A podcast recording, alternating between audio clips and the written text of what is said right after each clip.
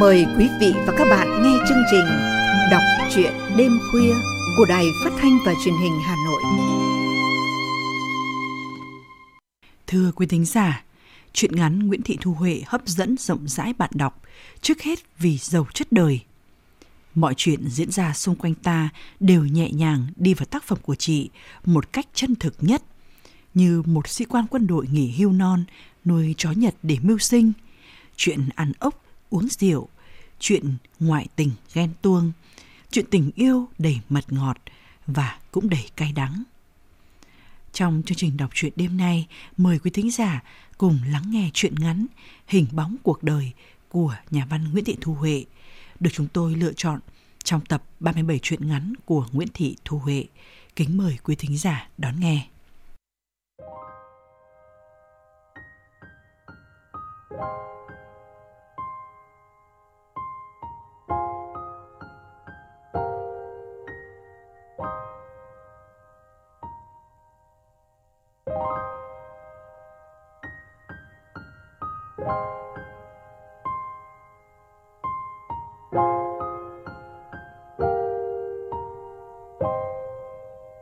Cả ngày hôm nay tôi ở ngoài đường, nắng trắng lóa mặt phố, trời như rộng hơn, đường phố như bao la hơn.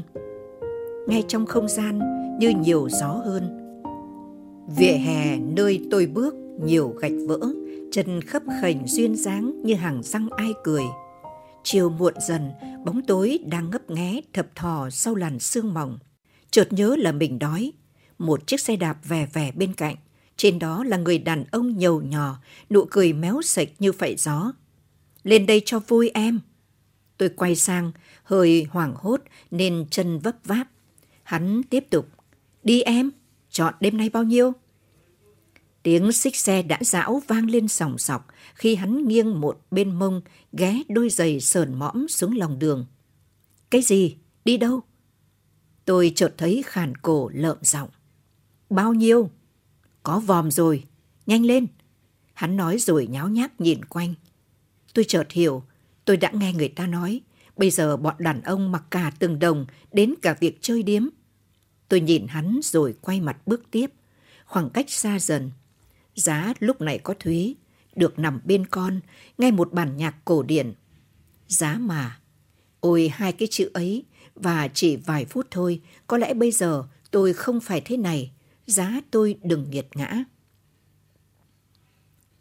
Một quán nước bên đường, một bà già ngồi gật gù với vài lọ kẹo lòng tròng, những chiếc cốc cáu bẩn úp sấp, cũ kỹ già đua như người chủ. Tôi ngồi xuống ghế, bà cụ đang gật gù, giật mình đánh đùng. Lá xào xạc đuổi nhau dưới lòng đường, mắt tôi cay xè. Hớp nước chè đắng ngắt. Giá mà hôm qua tôi quay về, giá mà tôi đừng tự ái, giá mà tôi biết được rằng cuộc sống không như mình tưởng, mình nghĩ về nó. Chúng tôi lấy nhau trong sự ngộ nhận về tình yêu. Hồi ấy chúng tôi mê nhau nhiều hơn là yêu nhau theo công thức. Tình bạn, bạn thân, tình yêu, như những chuyên gia tình yêu thường giao giảng. Chúng tôi luôn có những cảm giác mới lạ tìm kiếm. Một cái nắm tay, một chiếc khăn mùi xoa nồng nàn hơi ấm, nụ hôn thoáng qua vội vã, vừa chạy khỏi nó, vừa kiếm tìm nó. Con gái của tôi 4 tuổi, Thúy giống bố. Hồi ấy chợt một hôm tôi thèm ăn mắm tôm, món mà tôi không hề biết ăn. Sợ nó như khỉ, lại thèm ăn tiết canh lợn. Ăn hai bát liền, ăn xong lại thèm như nếu không ăn tiết canh tôi sẽ chết. Lúc ấy tôi và anh chưa chính thức là vợ chồng. Một tháng sau, tôi và anh làm lễ cưới. Tiệc cưới của chúng tôi lạ và đặc biệt. Giá như ngày ấy tôi đừng tự hào về nó. Anh đặt thịt hai con chó, ba can rượu làng vân chính hiệu, vài chục cái bánh đa nướng, mấy chảo lạc giang, mắm tôm vắt chanh, ớt, vài chục chiến hữu tham dự. Đám cưới chúng tôi đã gây một dư luận con con lúc bấy giờ. Lúc đó, chúng tôi cực kỳ vui. Có ai đó là bạn của anh xé những tờ giấy màu ra làm nhiều mảnh run rẩy, xếp thành âm dương hòa hợp. Cảnh trai gái vui đùa bên trên dòng chữ Thủy phát lấy nhau. Mọi người đều say. Nắng vàng của ngày đầu đông heo heo làm mọi vật huyền ảo. Có lẽ đứa con trong bụng tôi cũng say. Rồi tôi sinh một đứa con gái mũm mĩm, mắt nhấp nháy đen, môi ướt mềm. Có con, anh bớt tung tóe hơn. Ngày ấy trường phòng vật tư có giá lắm. Chúng tôi mua được một căn nhà giữa một phố chính. Đường vắng heo hút gió. Tôi chợt muốn kể tất cả mọi chuyện về anh, về Thúy cho bà già nghe. Muốn chuyển một ít cái mớ bùng nhùng trong đầu sang cho bà đỡ ngồi gật gù. Lúc này đây và nhiều lúc khác, tôi đã cố vắt óc ra mà nghĩ về anh. Tại sao anh lại thế và cả tôi nữa? Sai lầm bắt đầu từ đâu? Anh hỏng từ lúc nào? Sao tôi không có hai lần sống, hai cuộc đời để rút kinh nghiệm để làm lại? Trước khi yêu tôi, anh đã yêu thơ và hay làm thơ. Lấy tôi xong anh càng mê nó. Thơ của anh ngang ngang khấp khảnh hay có những câu triết lý vụn. Thường những người mới vào nghề hay bất tài thường thích làm dối ren những cái đơn giản. Anh là thế, anh say mê thơ chưa đủ, anh còn phê bình lý luận đủ loại như mỹ thuật, âm nhạc, sân khấu. Anh có nhiều bạn, càng ngày càng nhiều và phong phú. Có người đến với anh vì trẻ ngon thuốc thơm, cứ sách việc là đến hút thuốc, uống nước tán chuyện. Hôm nào có tiền thì lòng lợn tiết canh hay thịt chó, hôm nào ví lép thì quả ớt muối khế cũng xong. Thời gian đầu tôi hoan hỉ vì thấy anh nhiều bạn. Giàu vì bạn, sang vì vợ. Thôi, anh chưa sang vì tôi thì cứ để cho anh giàu vì bạn. Anh luôn thức đến 2-3 giờ sáng, chỉ ngủ khi nào gục xuống. Rồi anh tự họa mình, những bức chân dung con con bằng đủ các loại chất liệu, vẽ theo chuyện kiếm hiệp. Chân dung anh, một người đàn ông gầy gầy, râu ria để dài nhưng tóc lại thưa. Mắt anh đỏ dần lên vì rượu, rượu thay nước uống. Tôi luôn cau nhàu vì anh bị dạ dày, rượu sẽ rất tàn phá. Sau này mệt mỏi quá, tôi thấy ngoài mắt tai mũi của anh đỏ thì môi lưỡi răng của anh cũng đỏ nốt. Hôm nào trời mưa không có bạn đến với anh, tôi là người duy nhất để anh chút bầu thi ca. Tôi luôn khâm phục sự thông minh của anh. Công việc của tôi trôi chảy. Hơn 30 tuổi đã làm trưởng phòng và nắm chắc chức phó giám đốc trong tương lai. Tôi nằm trên giường, bé Thúy nằm bên ôm một con gấu. Anh đi vòng quanh và nói xối xả những lý thuyết, những logic của sự việc, của không gian, của thời gian. Nghe anh, tôi thấy mọi điều đều đúng, đều có lý như là hai nhân hai bằng bốn. Anh đọc thơ, bao giờ cũng đọc từ từ. Hết một câu anh dừng lại để phân tích. Tại sao anh viết thế này? Anh viết thế vì mục đích này. Câu này ăn với câu kia. Nhằm ám chỉ việc này. Mưa bên ngoài róc rách, tôi thấy anh có lý nhưng tôi lại lo vì trời mưa thế này, cái ngõ chúng tôi phải đi qua sẽ nhớp nháp đầy bùn. Nghĩ đến cổ họng Thúy sẽ viêm khi thời tiết thay đổi, đám quần áo sẽ lâu khô. Thường thường tôi ngủ trước khi anh ngừng tâm sự. Lúc này đây, khi xa anh thực sự, khi đã có một khoảng cách để nhìn nhận, tôi không những không thấy anh xấu phai nhạt đi, mà còn thấy anh tốt hơn, đáng yêu hơn gấp nghìn lần những người đàn ông đã tìm đến tôi trong lúc tôi xa anh nhưng họ không bí ẩn như anh. Một hai lần tiếp xúc, tôi thấy ngay họ muốn gì ở tôi. Còn anh, anh tốt với tôi vô cùng, anh chẳng tiếc gì tôi, nhưng anh lại có con đường riêng của mình. Chẳng vì tôi mà anh rẽ ngang rẽ tắt. Có thời gian dài tôi mệt mỏi vì anh, mặc dù những cái đó với người khác là thiên đường. Anh đi làm nhà yên cửa lặng, anh về nhà cửa ồn ã, mức độ thi sĩ của anh phát triển tột bậc. Bạn bè đông hơn, không chỉ có những ông thích ngâm vịnh hay là trầm tư tiêu hóa nữa, mà có thêm nhiều đàn bà, phần lớn là những người đàn bà thích sống vì sự nghiệp, không phí cuộc đời và cuộc sống hàng ngày như tôi. Lần đầu khi gặp tôi, họ ngại ngùng bẽn lẽn vì tôi là vợ anh, vợ người đàn ông lý tưởng của họ. Sau vài ba lần, họ chẳng cần để ý xem tôi có nhà hay không, mẹ con tôi ăn cơm chưa, sắp đi ngủ chưa. Điều quan trọng nhất là tôi có ghen hay không. Cái mà họ quan tâm là bốn mùa xuân họa thu đông. Là ngày xưa, nhà thơ này nói về màu tím, về nỗi nhớ ra sao. Ngày nay họ nói về nó khác thế nào, mới lạ hơn bao nhiêu. Họ càng nói, tôi càng nhớ ra con đường vào nhà tôi đông đến hay là thu qua đều lầy lội. Nhớ mai phải đi nộp tiền thông cống nhà vệ sinh – nhớ nên nuôi vài con gà để lấy trứng cho Thúy. Nhớ nếu thức ăn chiều chưa mua thì cũng chẳng biết là chiều tím hay là xanh nữa. Tôi mệt mỏi và thèm nói với anh những chuyện còn con như là bé Thúy tập lẫy. Chuyện nó đi tướt mọc răng. Nhưng mỗi khi định nói, thấy anh đăm chiêu dõi mắt về một nơi xa xăm hoặc nhanh nhẹn lấy tiền cho tôi, tôi lại im lặng. Tôi biết, anh chẳng thích vào đầu mình những chuyện đó. Tôi giận anh vì tự ái. Chúng tôi có khoảng cách dần. Giá ngày ấy tôi đừng lấy anh, tôi sẽ có trọn vẹn sự say mê, tình yêu thần thánh cho anh, vì tôi còn phải lo kiếm tìm mọi thứ nơi ấy. Bây giờ tôi có anh hàng ngày hàng giờ, thành ra tôi chẳng còn gì nữa. Một lần chúng tôi to tiếng với nhau, bé Thúy ngã vào ấm nước sôi, nó bị bỏng hai bên đùi. Chỉ một hôm tôi đi họp về muộn mà con tôi bị nạn. Ai đó đun một ấm nước để giữa đường đi của Thúy. Cũng may là họ đun nước nhưng mà không rót vào phích, nước cạn nhiều. Thúy vô vào, bỏng hai bên đùi. Đưa con đi cấp cứu, có hai người đàn bà và anh. Hai ông bạn quý hóa ở nhà. Khi tôi về một người nói, Thúy bị nước sôi dây vào chân. Phát mang nó đi băng rồi. Ôi dào, việc gì Thủy phải hốt hoảng lên. Thế cho nó nhớ, trẻ con là cứ phải tự vấp ngã mới rút kinh nghiệm. Bảo đừng đi vào chỗ ấy, lại cứ đi cơ. Hình như tôi khóc vì thương Thúy, vì tức bọn họ vô trách nhiệm. Thế con tôi nhảy từ từng tư xuống, các ông cũng mặc kệ để nó rút kinh nghiệm mà. Chết nhăn răng ra đó, rút kinh nghiệm cho ai? Tôi gào lên, lao đến với con. Người con phần dưới trắng lốp băng, con đau đớn không khóc được hay khóc hết nước mắt rồi. Giá lúc ấy, khi đưa con về, anh đừng tiếp tục tranh luận ý thức về làm công cụ hay bản năng của một nhà thơ nào đó. giá lúc ấy anh đừng trách tôi là con ngã, chứ không phải tại ai làm nó ngã, thì tôi không phát điên lên như vậy. Khách về, chúng tôi cãi nhau từ chiều đến tối. Tôi nghĩ về anh thế nào, nói hết. Anh coi tôi khác xưa ra sao, nói hết. Anh ngang ngạnh chứng minh hai với hai không thể là bốn. Còn tôi, tôi cóc cần hai với hai là mấy. Anh tát tôi nói, đời tôi không thể sống để vì cô. Tôi là tôi, đời người ngắn lắm.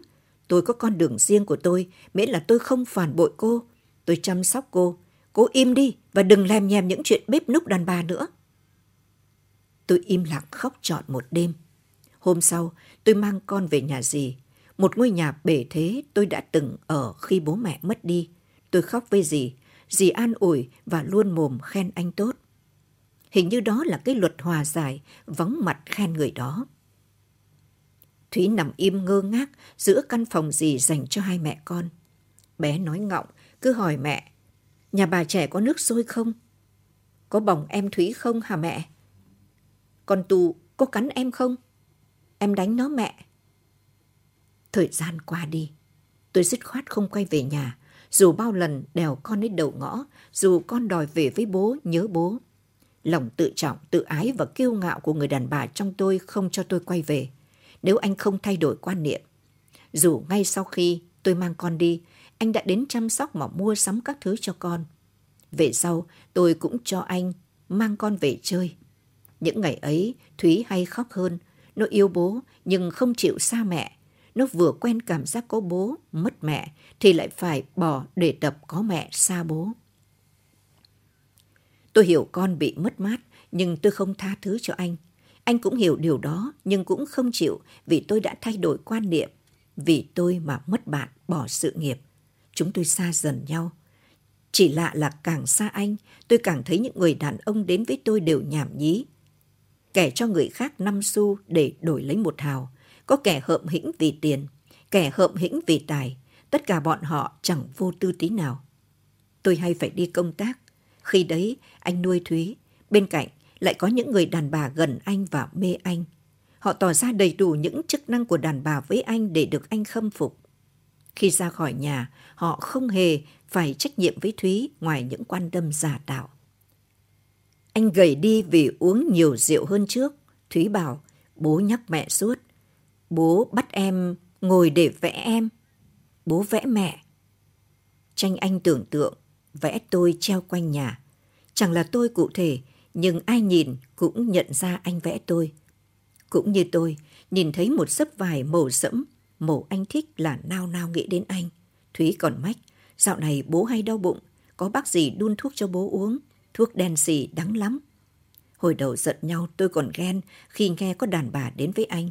Về sau tình cảm đó nguội nhạt dần. Anh có việc của anh, có cuộc sống và niềm vui của anh. Tôi cũng vậy, dù niềm vui hầu như không có. Tôi chúi đầu vào công việc để anh thấy rằng mình không phải vô tích sự. Bà bán nước phàn nàn về thời thế giá cả. Ôi dào, buôn bán bây giờ khó khăn lắm cô ạ. Bà gái buôn rau bên này, cả ngày trừ vốn, trừ tiền bánh đúc chưa đi, trừ tiền vệ sinh, còn lãi, nghìn hai bạc. Hai mớ rau, ăn gì hả cô? Tôi gật gù, bà thủng thẳng. Người nghèo bây giờ khổ lắm. Ngày họ chỉ ăn một bữa chính, còn lại hai bữa phụ, có khi phụ cũng chẳng được. Đời người buồn thế đấy, giá tôi và anh không chia tay nhau, giá anh chịu hiểu rằng cuộc đời, cuộc sống vợ chồng không phải lúc nào hai với hai cũng là bốn, có khi phải là năm hay là ba. Còn tôi, giá tôi biết tìm nơi anh một cách cho riêng mình, ấp ủ nó và quên đi những cái khó chịu khác để cùng sống cùng nuôi Thúy. Chiều hôm kia khi đi công tác về, chuyến đi thực tế dài ngày dưới Hải Phòng làm tôi mệt mỏi. Dì gặp tôi ở cửa nói ngay. Thằng Phát đem con Thúy xuống đây cả ngày. Nó đợi mày đấy. Dì nói chuyện mày. Nó chỉ thở dài bảo mày là người quyết định. Nó vẫn như trước đây, không có gì thay đổi. Thằng Phát gầy ra xấu lắm. Con Thúy cũng gầy. Hai bố con thui thủi tội nghiệp. Chiều giữ hai bố con ăn cơm nó không chịu. Tao phải dúi tiền cho con Thúy ăn quà. Hỏi nó xem có ai đến với bố không. Nó bảo có nhiều lắm, còn ngủ lại nữa. Tôi bập bõm nghe dì nói. Nhớ con cào xé ruột gan. Định vùng đi thăm con, nhưng mà lòng tự trọng lại nổi lên. Khi thấy vắng tôi, anh đã có bao nhiêu người đàn bà khác thay thế. Anh đã chẳng cần tôi. Tôi giết thời gian bằng công việc, định rằng sáng mai sẽ đến nhà trẻ đón con về. Nhà anh khóa chặt. Đến vườn trẻ, cô giáo bảo Thúy nghỉ học chục ngày nay rồi. Hai bố con đi đâu nhỉ? Tôi mở cửa vào nhà. Mùi thơm của da thịt Thúy nồng nàn ùa vào tôi. Váy áo, giày dép, vương bừa. Mỗi góc nhà có một đặc trưng riêng.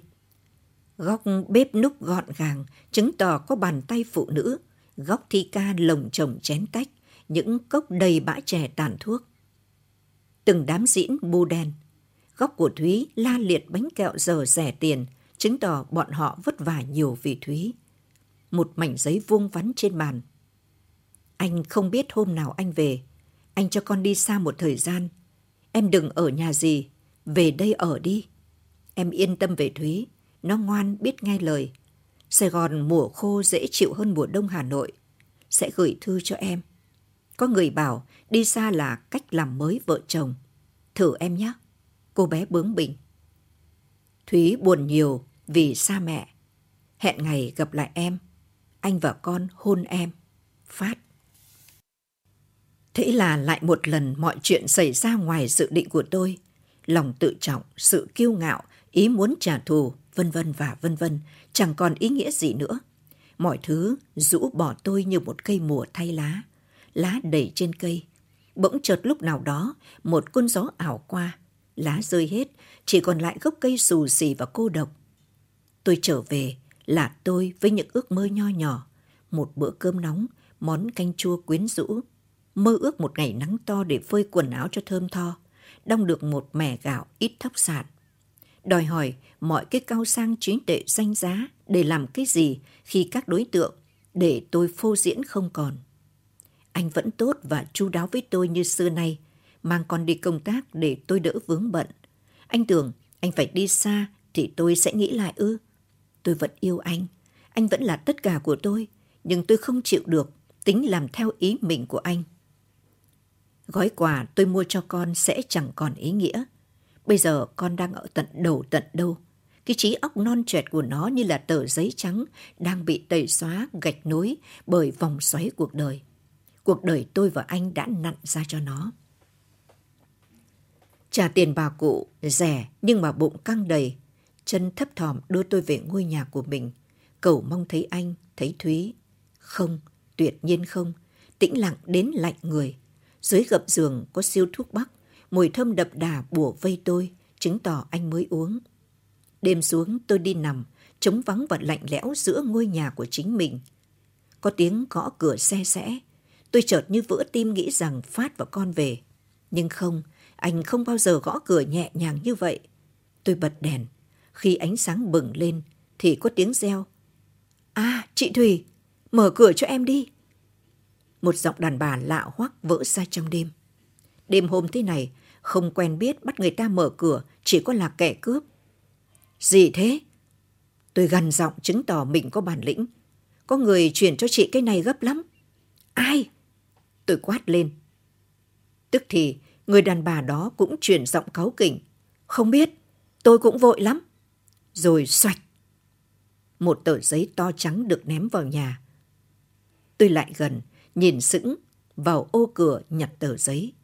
Chữ ai đó nguệch ngoạc ghi tên tôi. Chị Thủy, nếu về đến ngay bệnh viện Việt Đức khoa ngoại phòng cấp cứu.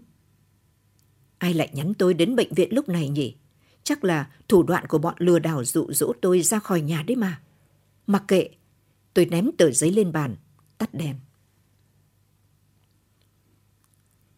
Tôi tỉnh dậy, trời sáng bạch, không khí nồng nàn hơi thúy. Bên gối tôi nằm, áo của anh vắt hờ hững như thể anh dậy trước, dắt con đi ăn sáng. Tôi nhìn thấy tờ giấy, mọi thứ đêm qua ùa về. Dọn được góc phòng đã gần trưa. Tôi đi ra đường, thử đến bệnh viện xem thực hư thế nào, bởi thời gian cũng chẳng để làm gì. Có khi ai cần tôi giúp vì tôi quen nhiều người làm ở đó. Giờ này chắc anh và con đang tập làm quen với cuộc sống ở Sài Gòn, ở một góc nào đó. Bên anh lại có những người đàn bà nói đặc giọng Nam Bộ dễ thương và ngọt như mật rót. Anh hai chờ em chút xíu. Dù cái chút xíu của nàng có thể dài bằng cả ngày, nhưng anh hai vẫn hớn hở chờ. Đã đến cổng bệnh viện, khoa ngoại, vắng và lạnh tanh. Không ai để ý đến ai, bởi khi vào đây mỗi người đều có một khối lo toan. Họ chỉ lo cho họ. Phòng cấp cứu bỏ không. Tôi bị lừa.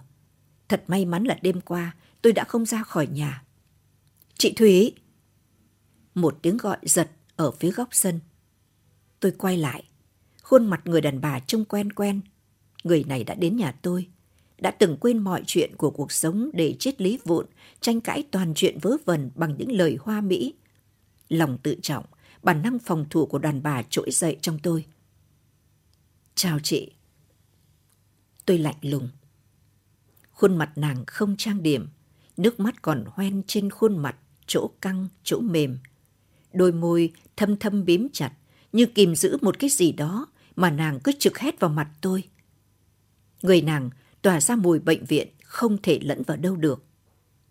Đi chị. Nàng chỉ nói thế, rồi lại nghẹn ngào khóc như một đứa con nít. Tôi thấy chạnh lòng, không hiểu nổi tình thế lố bịch của mình. Đi đâu? Tôi can dự gì trong cuộc đời của nàng cơ chứ? Nàng lôi tôi đến nhà xác. Đôi vai nàng rung lên bần bật. Khi đến gần, nàng ngồi thụp xuống đất, hai tay ôm lấy ngực. Chị vào với anh ấy đi. Anh ấy ở đấy từ đêm qua. Cái gì? Anh nào? Tại sao tôi phải vào đó?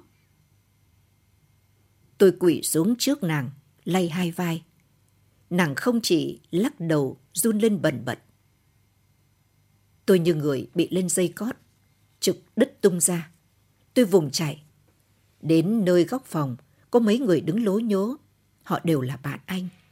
Những người mà tôi cho là họ đến với anh vì trẻ ngon thuốc thơm. Đám người ấy chợt im lặng tản ra. Có vài bàn tay nắm tay tôi. Phát. Phát của tôi nằm yên bình trên cái bệ đá. Mặt hóp lại, trắng xanh, lạnh lẽo. Mắt anh nhắm hờ, môi hơi mở. Tóc anh thưa xõa, rẻ rặt xuống một bên gối lạ. Hai tay bắt lên ngực. Mặc chỉnh tề như là sắp đi họp. Yên lặng, bình thản đến thế là cùng. Anh chưa bao giờ hiện ra trước tôi như thế này. Tôi muốn gào lên với mọi người, với anh, rằng tôi chẳng hiểu gì cả. Cổ tôi tắc nghẽn. từng cơn lạnh trào dâng trong người, nước mắt thánh thót rơi. Tôi nắm lấy tay anh, ôm khuôn mặt anh giá lạnh, vừa lắc, vừa điên rồ hỏi. Sao đến nông nỗi này? Anh ơi, sao anh lại nằm ở chỗ chết chóc này? Bàn tay anh lạnh như là xương phủ. Ngày xưa khi đập đá pha nước cho tôi uống, anh thường vòng ra sau lưng tôi rồi bất ngờ áp hai bàn tay giá lạnh vào má cho tôi giật mình. Bàn tay cũng lạnh thế này. Bây giờ vĩnh viễn không thể nữa rồi. Em hay bảo anh, đời người thì dài, mà niềm vui thì ngắn. Anh cãi, đời người ngắn, còn niềm vui dài, vui buồn do mình. Còn cuộc đời, do số phận, phải chăng anh đoán được số phận mình? Nước mắt tôi ướt nhòa khuôn mặt phẳng lì của anh. Anh ấy bị ung thư dạ dày. Thời gian vừa rồi đau nhiều, quyết định mổ sau khi chụp. 9 giờ sáng hôm qua mổ, chỉ nghĩ là cắt đi một phần dạ dày. Khi mổ ra mới biết là ung thư đã di căn. Đêm qua, lúc 11 giờ 40 phút, anh ấy đi. Sao lại ung thư? Sao lại mổ? Anh ấy bảo tôi là đi Sài Gòn với Thúy. Tôi chống chế rồi ôm lấy anh, như thể tất cả chỉ là trò đùa. Anh ấy cũng không biết là bị ung thư. Anh ấy không muốn chị lo, định để mổ xong xuôi, khỏe mạnh mới báo cho chị biết. Hôm qua, thấy anh ấy nguy kịch, chúng tôi mới báo cho chị, nhưng mà chị lại không đến. Mặt tôi nhòe nhòe nước như đang đi trong mưa. Tôi tròn tỉnh khi nghe tiếng Thúy gọi. Mẹ thủy Con lao vào người tôi, người sộc sạch. Nó bi bô. Bố ngủ. Con và bố ngày nào cũng đợi mẹ. Mẹ đi lâu thế mẹ? Hình như tôi gật đầu. Chẳng còn nhìn rõ Thúy đang làm gì. Chị nghe xung quanh nhiều tiếng khóc. Tiếng chân nó dậm mạnh xuống đất. Bên cạnh anh, bố Phát. Dậy ngay, ngủ gì mà lâu thế? Mẹ về rồi đây này. Bố không dậy. Em đấm cho bây giờ. Bố Phát. Quý thính giả vừa lắng nghe chương trình đọc truyện của Đài Hà Nội. Chương trình xin được tạm dừng tại đây. Thân mến, chào tạm biệt quý thính giả.